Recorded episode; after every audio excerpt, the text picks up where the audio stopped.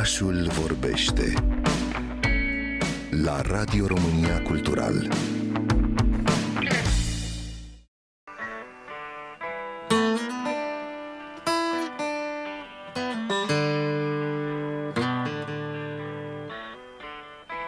Să vorbim despre Pink Floyd. E probabil trupa de prog-rock înrădăcinată cel mai bine în cultura populară. Fuzionând rock-ul psihedelic cu un lirism aparte al versurilor, au fost una din forțele majore ale boom-ului muzical din anii 70, contribuind la tapiseria muzicală a lumii prin modul lor de exprimare. So you think you could tell. Cel mai cunoscut album Pink Floyd este desigur The Dark Side of the Moon, un album care e cunoscut atât de superfanii genului, cât și de ascultătorii casual care recunosc coperta absolut memorabilă. Însă ar fi interesant de văzut ce a urmat după acest smash hit care a schimbat totul pentru trupă. Așa ajungem la albumul lor Wish You Were Here din 1975.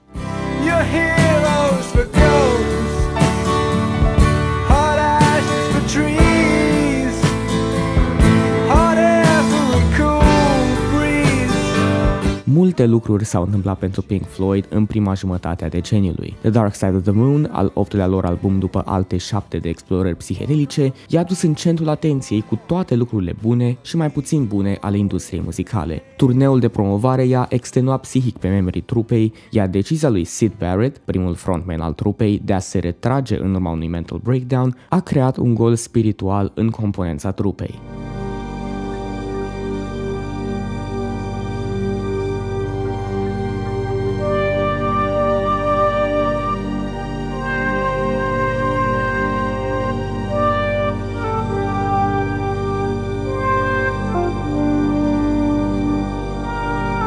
Pe scurt, coeziunea din Pink Floyd începea să se destrame, dar tocmai asta i-a împins să se întoarcă în studio după ultima lor eră de succes. Au creat o piesă de 20 de minute numită Shine On You Crazy Diamond, dedicată lui Barrett și concepută asemenea unui rollercoaster prin toate etapele pierderii cuiva drag. De aici a pornit conceptul următorului lor album, în care Pink Floyd a ajuns să încorporeze toate temele care au atacat spiritul în ultimii ani.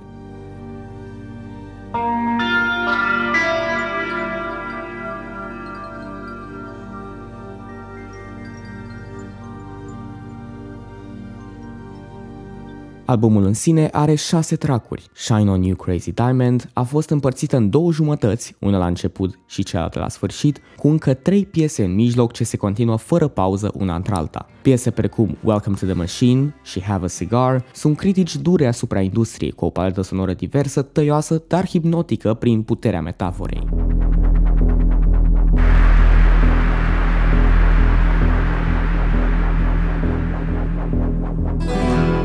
Albumul este o călătorie prin ideea de alienare, cu un sound ce oferă câte o surpriză la fiecare pas. Title track-ul a devenit un hit alături de album, dar doar retroactiv, deoarece la momentul lansării criticii nu au apreciat noua sinceritate a trupei. Rolling Stone chiar a menționat în review-ul lor de la vremea respectivă că Pink Floyd ar putea cânta și despre cumnatul lui Roger Waters, luând o amendă, prin obsesivitatea scriturilor. Însă, mesajul albumului a câștigat eventual bătălia pentru relevanță, ajungând în final unul dintre cele mai bune albume din toate timpurile. Astfel, Pink Floyd a oferit lumii încă un album introspectiv ce a ajuns să inspire lumea să se privească altfel.